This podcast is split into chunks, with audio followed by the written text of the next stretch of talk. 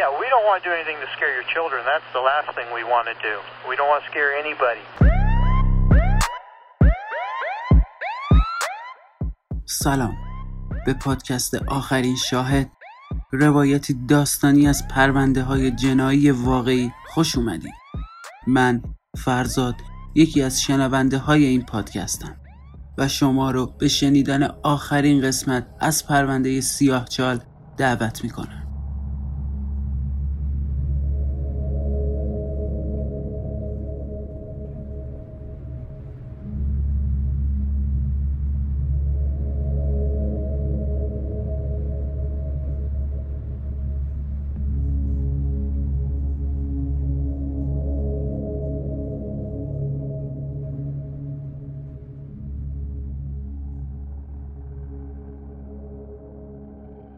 بحث درباره اینکه مارک دوترو فقط یه جنایتکار روانی با چند تا همدست بوده یا اینکه یه شبکه افراد قدرتمند ازش حمایت می‌کردن.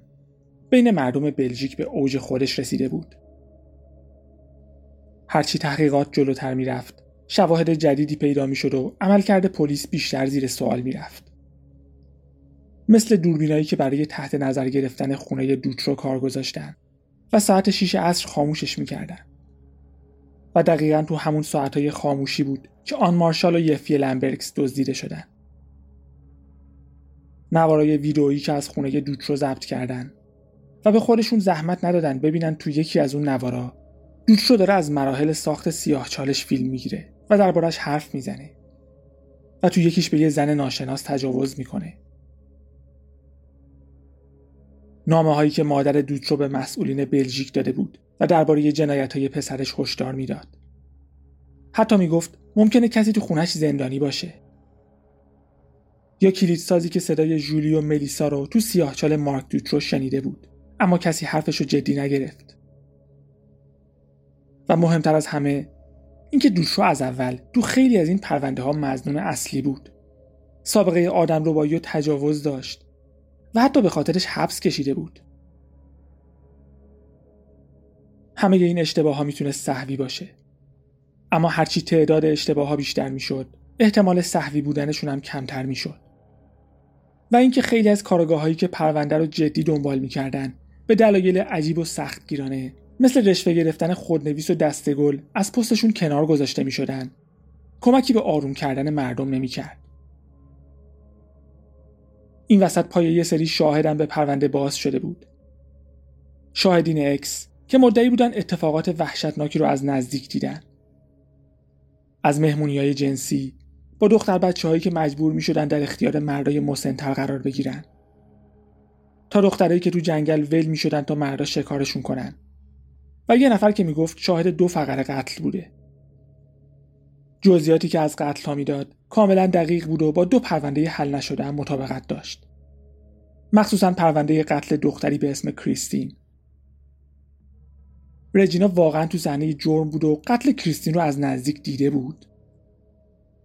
بعضیا می‌گفتن ممکنه رجینا عکسای اون خونه رو دیده باشه یا از یه جایی یه چیزی درباره نحوه قتل کریستین شنیده باشه. یه احتمال بدبینانه هم وجود داشت. اینکه رجینا اون اطلاعات رو قبل از مصاحبه با پلیس نمی‌دونسته و کارگاه عمدن یا سهون تو مصاحبه هایی که ضبط نشده بود و رسمیت نداشت بهش خوراک داده بودن. ظاهرا کارگاه ها با شهادت های رجینا متقاعد شده بودن یه حلقه قاچاق انسان وجود داره که تو سطح کشور فعالیت می‌کنه و مسئول دو قتلی بوده که رجینا می‌گفت. پس شروع به بررسی افراد گم شده ای کردن که ممکن بود قربانی این حلقه مرموز باشن. و همینطور افرادی که ممکن بود تو این حلقه فعالیت و مشارکت داشته باشن. فهمیدن مارک دوترو بعد از آزادیش از زندان تو حداقل دو فقره تجاوز دیگه مزنون بوده. تو یکی از اون پرونده ها دختری که بهش تجاوز شده بود سعی کرده بود رگش رو بزنه و تا آستانه مردن هم پیش رفته بود. به شکل عجیبی کارگاهایی که روی اون پرونده کار می‌کردن بلافاصله بعد از شناسایی دوترو به عنوان مزنون تحقیقاتشون رو متوقف کرده بودن. به خاطر بیورزگی بیمسئولیتی فساد یا هر دلیل دیگهی که معلوم نبود. پرونده دختری که تو کل کشور ناپدید شده بودن و قربانی یا روش کار مهاجم به دوترو می‌خورد رو بررسی می‌کردن و زمان ناپدید شدنشون رو با حسابای بانکی دوترو چک می‌کردن. خیلی ها فکر می‌کردن امکان نداره بشه با حقوق از کار افتادگی و حتی یه درآمد ثابت از خلافای کوچیک. اون همه ثروت و مال جمع کرد. دوترو تا اون موقع هفت خونه و چند تا ماشین داشت. اگه واقعا اونطور که خودش ادعا می‌کرد و اصرار داشت برای دزدیدن دخترها پول می‌گرفت. حداقل بخشی از ثروت انبوهش توجیه می‌شد. فهمیدن همزمان با چند پرونده حل نشده ناپدید شدن دخترها. مبالغ بالایی از کشورهای خارجی به حساب میشل مارتین همسر مارک دوترو واریز شده. ممکن بود واقعا دستمزد خدماتی باشه که مارک دوترو به حلقه می‌داد.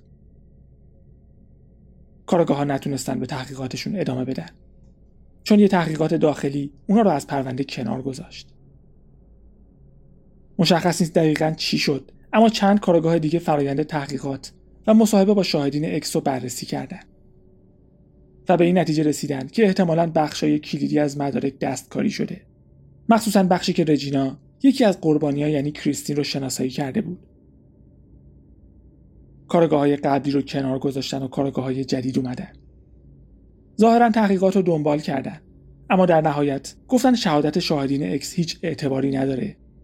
و رجینا هم که احتمالا مهمترین شاهد پرونده بود همه یه چیزایی که گفته رو از خودش درآورده. پلیس بلژیک تا امروز هم روی همین موضع مونده و نظرش رو عوض نکرده. این هم مثل برکناری کنراد. مشکوک بود و می‌شد دلایل مختلفی براش پیدا کرد. یا کارگاه های جدید به تحقیقات قبلی بدبین بودن و فکر می‌کردن ممکنه بدون مدارک کافی از کسی نام برده بشه. اینطوری اذهان عمومی بر علیه اون افراد می‌شد و قبل از اینکه فرصت محاکمه عادلانه داشته باشن مورد حجوم مردم قرار می گرفتن. پس به خاطر بزرگی و شهرت پرونده تصمیم گرفته بودند کارگاه های قبلی رو کنار بذارن. احتمال دوم این بود که یه گروه از کارگاه های خوب و سالم داشتن بیش از حد به واقعیت نزدیک می شدن و به دست یه گروه پرقدرت و بانفوذ تو بلژیک از کار برکنار شده بودن. خبرش به دست رسانه ها رسید درباره شاهدین X و جمع بندی نهایی کارآگاه های جدید که می‌گفتن همه ادعاها ساختگی بوده. طوری از کارآگاه های قبلی اسم برده شد که انگار بیکفایت و نالایق بودن و پرونده سازی کردن. هویت شاهدین X هم لو رفت. همزمان چند تا از خبرنگاری های دولتی این دیدگاه رو تقویت می‌کردند که مارک دوترو یه قاتل سریالی روانپریش تنها با فقط چند نفر همدست بوده و دخترها رو به خاطر اهداف کثیف و بیمارگونه خودش دزدیده و زندانی کرده. هرچند می‌تونست کاملا منطقی باشه اما با نظر خیلی از مردم بلژیک تفاوت داشت. گزارشی که توی شبکه تلویزیونی خصوصی پخش شد از اونم احساسی تر و جانبدارانه تر بود. از رژینا اسم بردن و اونو به عنوان یه شخصیت منفی و ضد قهرمان معرفی کردن. گفتن یه آدم دیوونه یا یه دروغگوی حرفه‌ایه که می‌خواد از این پرونده مشهور به نفع خودش استفاده کنه اما یه سری از واقعیت های خیلی مهم رو درباره رژینا جا انداختن.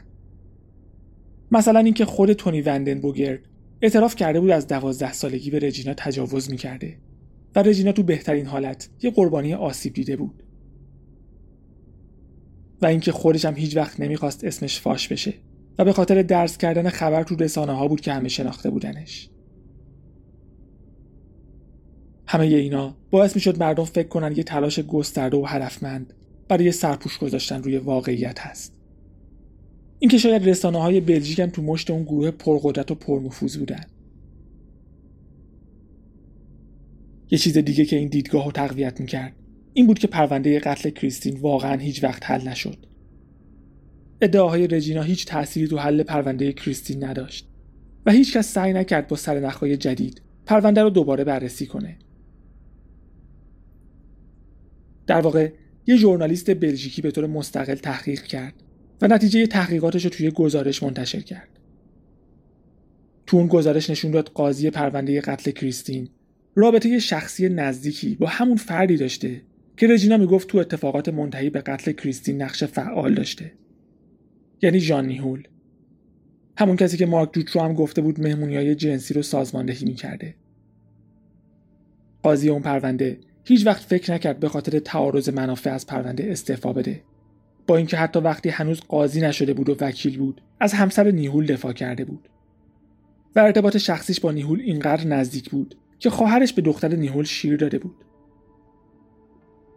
تازه بعد از اون گزارش بود که قاضی استعفا کرد. ارتباط قاضی و نیهول نشون می‌داد نیهول قطعا به افراد قدرتمندی وصل بوده.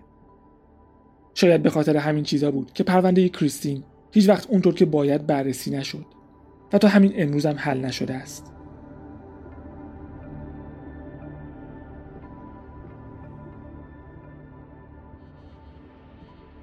تحقیقات درباره کارگاه که به خاطر پرونده سازی کنار گذاشته شدنم سالها طول کشید.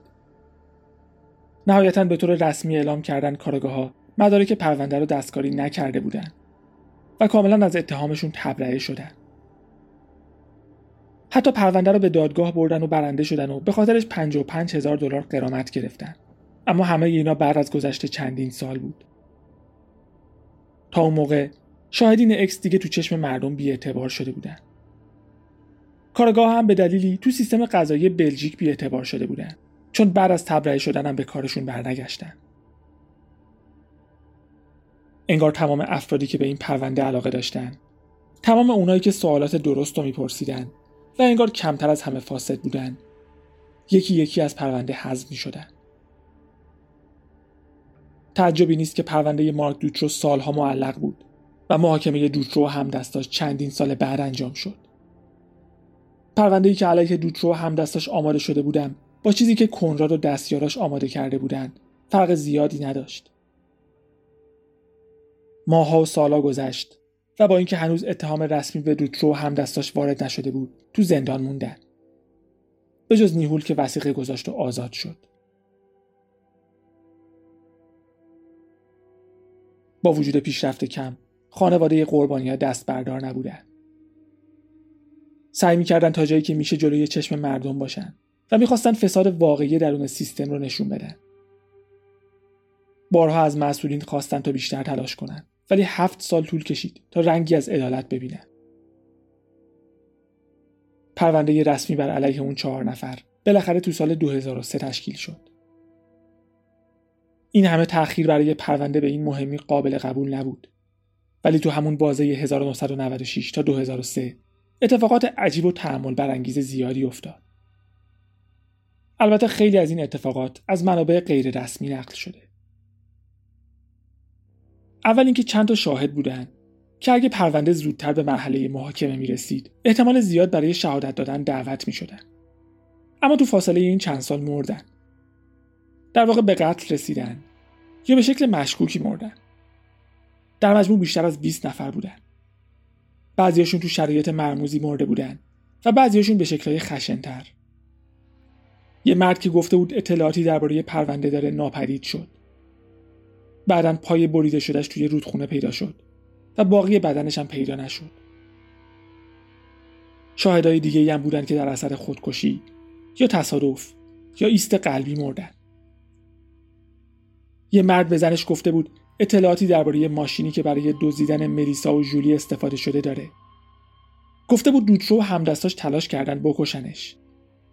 اون مرد تو 1995 به خاطر حمله قلبی مرد. اما زنش باور نکرد. جسد رو برای کالبد چکافی به آمریکا فرستاد و معلوم شد بهش سم داده بودن.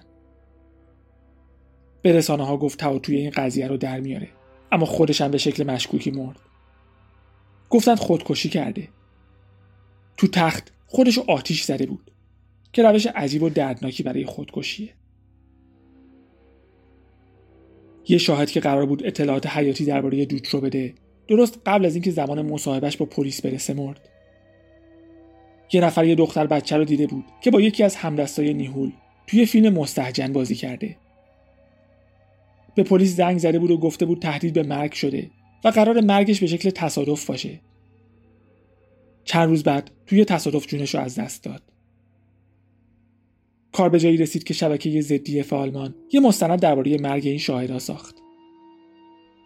ممکنه کشته شدن این افراد به خاطر ارتباطشون با خلافکارا و جرایم سازمان یافته باشه و لزوما ربطی به پرونده رو نداشته باشه.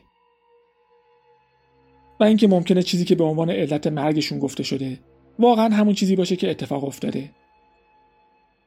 مهم اینه که قطعا افرادی تو این پرونده بودن که باور داشتن زندگیشون در خطره.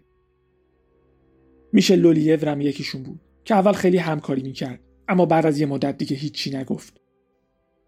گفت اگه بیشتر از این حرف بزنه زندگیش به خطر میافته. حتی کنرادم باور کرده بود زندگیش در خطره. بعدا گفت همیشه پشت سرش رو نگاه می‌کرده و برای پنجره های خونش هم شیشه ضد گلوله نصب کرده.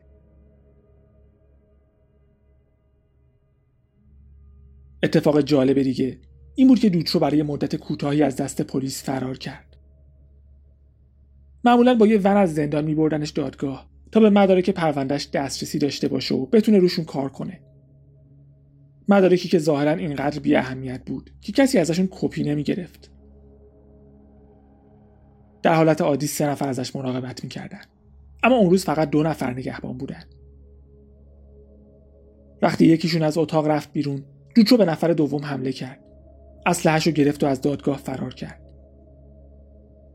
پنج هزار معمول شروع به تعقیب کردن. به کشورهای همسایه هم خبر دادن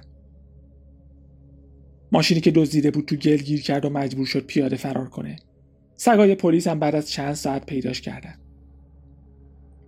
بعد از اون دیگه نذاشتن از سلولش خارج بشه و مدارک رو تو زندان براش می آوردن.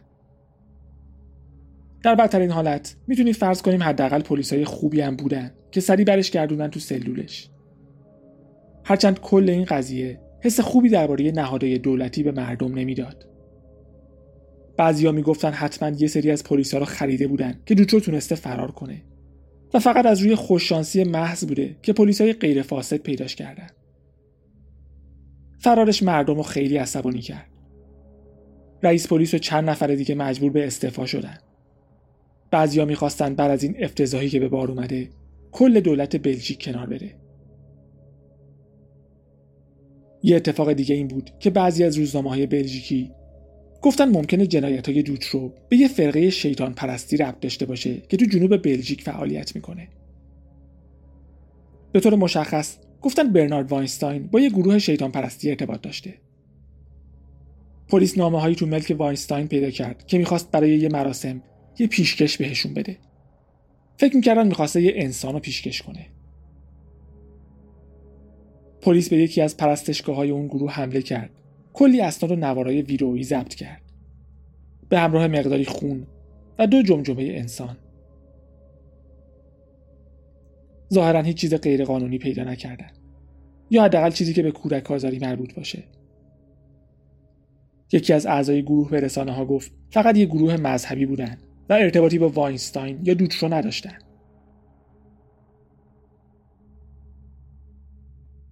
بعضیا میگن خیلی از مدارکی که از خونه مارک دوترو جمع شد هیچ وقت درست بررسی نشده. مثلا هزاران تارمو که تو سیاهچالا پیدا شد.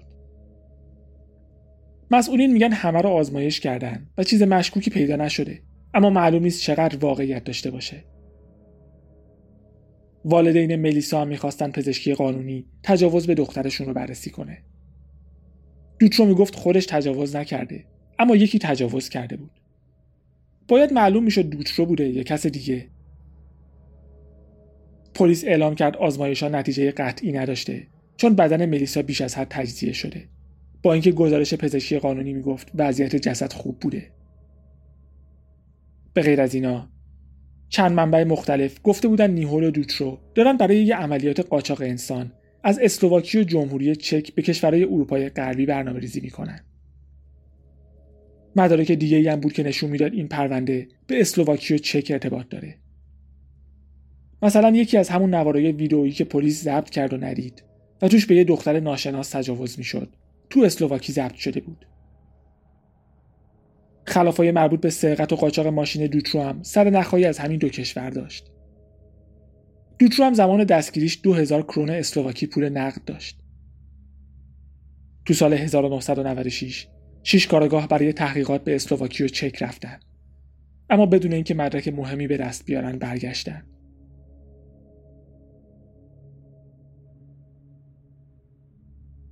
با اینکه کوهی از مدارک تو خونه دوترو پیدا شده بود پرونده نهایی علیه دوترو همون پرونده اولیه بود بیشتر محتویاتش هم همون چیزایی بود که خود دوترو همدستاش اعتراف کرده بودن به استثنای جزئیاتی که درباره نقش دیگران بود خانواده های قربانیان ناراحت بودن. بعضیا مطمئن بودن روی این قضیه سرپوش گذاشتن. بعضی هم از اینکه بعد از این همه سال بالاخره محاکمه داره شروع میشه خوشحال بودن. محاکمه از این جهت خوب بود که بالاخره تکلیف رو مشخص کرد. ولی از این جهت که مشخص نکرد واقعیت چی بوده اصلا خوب نبود. دوچو تو دفاع از خودش. همچنان مدعی بود فقط یه مهره کوچیک بوده. یه قطعه کوچیک از یه حلقه بزرگ و قدرتمند قاچاق انسان که دخترها رو از شرق اروپا می آوردن و مجبور به خودفروشی می کردن. دادستانی هم می‌گفت چنین چیزی نبوده و اگه حلقه ای بوده یه حلقه کوچیک از همدستای دوترو بوده که به عنوان یه متجاوز قاتل و کودک آزار بهش کمک می‌کردن در کل 13 نفر برای این پرونده محاکمه شدن که اتهاماتشون از تجاوز شروع می‌شد و به جرمای کوچیکتر مثل فروش مواد مخدر می‌رسید. با اینکه دوترو تو دادگاه اعتراف کرد به برخی از قربانیاش حمله کرده و اونا رو زندانی کرده سعی کرد تقصیر رو از گردن خودش برداره و تصویر خوبی از خودش نشون بده. گفت مرگ جولی لوژون و ملیسا روسو غیر عمد بوده و قتل آن مارشال یفی و برنارد واینستاین رو هم قبول نکرد. تلاشش رو کرد که هیئت منصفه رو قانع کنه به خاطر قتل محاکمش نکنن چند تا از قربانیاش تو دادگاه بر علیه شهادت دادن. از جمله سابین داردن و لاتیشا دالز. سابین 20 سالش شده بود و بالاخره فرصت پیدا کرد با دوترو چشم رو چشم بشه. حرفای سابین و لاتیشا اینقدر ناراحت کننده بود که پدر آن مارشال از شدت قصه از حال رفت. دوترو تو کل مدت آروم و خونسرد بود. وقتی سابین ازش پرسید چرا این کارو کرده دوترو همون چیزی رو گفت که قبلا بهش گفته بود. اینکه داشته از دست یه گروه خلافکار و یه سرنوشت وحشتناکتر نجاتش می‌داده. اونایی که میگن فساد گسترده در کار نبوده به شهادت سابین و لاتیشا استناد می‌کنن. هر دو نفر گفتن فقط دوترو باهاشون بد رفتاری کرده و تو مدت حبسشون فقط دوترو و میشل مارتین رو دیدن. و اینکه دوترو هم هیچ وقت نتونست اطلاعات و جزئیات مشخصی درباره افرادی که می‌گفت تو اون حلقه بودن بده. مارک دوترو میشل مارتین میشل لولیف و ژان نیهول در مجموع برای 243 فقره اتهام محاکمه شدند. جوان 2004 یه هیئت منصفه چهار نفری. مارک دوتروی 47 ساله رو در قتل چهار دختر و آدم ربایی و تجاوز به شش دختر و قتل برنارد واینستاین. گناهکار تشخیص داد. مجازات سلب حیات از قانون بلژیک برداشته شده بود و حبس ابد گرفت. تو صحبتهای پایانیش گفت از اتفاقاتی که افتاده پشیمونه اما هیچ وقت رسما عذرخواهی نکرد. میشل لولیور تو اتهام همدستی و چند اتهام دیگه گناهکار شناخته شد و 25 سال حبس گرفت. مشارکت تو شکنجه یا تجاوز رو تکذیب کرد. اما اعتراف کرد تو آدم یا نقش داشته. میشل مارتین که از دوترو جدا شده بود به اتهام برنامه ریزی برای آدم ربایی و همینطور مرگ جولی لوژون و ملیسا روسو گناهکار شناخته شد و سی سال حبس گرفت. بعد از شنیدن حکمش به خاطر کارهاش و همینطور مرگ جولی و ملیسا عذرخواهی کرد. نیهول به خاطر جرایم مرتبط با مواد مخدر، فروش ماشین مسروقه و جل اسناد گناهکار شناخته شد. اما از جرایم مربوط به دخترها تبرئه شد. نیهولم با اینکه می‌تونست تا 20 سال حبس بگیره فقط 5 سال حبس گرفت. قانون بلژیک فقط در شرایطی اجازه اعتراض به حکم می‌داد که یه خطای فاحش تو روند دادرسی اتفاق افتاده باشه. یعنی سرنوشت دوترو و همدستاش همون چیزی بود که دادگاه اعلام کرد. به طور رسمی اعلام شد هیچ حلقه قاچاق انسانی در کار نبوده اما پرونده تو پارلمان بررسی شد. گفتن پلیس ضعیف عمل کرده و از کنار جرایم اولیه دوترو ساده عبور کرده و اگه کارشون رو درست انجام می‌دادن می‌شد از موج دوم جنایت های دوترو جلوگیری کرد. یک گروه که برای بررسی ادعای فساد سیستماتیک تشکیل شده بود و اسمش کمیسیون دوترو گذاشته بودن در نهایت یه سند 300 صفحه‌ای منتشر کرد. شامل گام هایی که باید تو سه حوزه کلیدی برداشته می‌شد تا سیستم غذایی بهبود پیدا کنه. تضمین اینکه تمام نهادهای غذایی و قانونی اطلاعاتشون رو با هم به اشتراک بذارن و همکاری داشته باشن. آموزش بهتر افراد و همینطور پروتکل های مختلف برای برخورد با پرونده های افراد گم شده. اما تکذیب کردند که گروهی از افراد قدرتمند از دوست رو حمایت می‌کردن. نتیجه برای مردم راضی کننده نبود چون هیچ تلاشی برای اثباتش انجام نشده بود.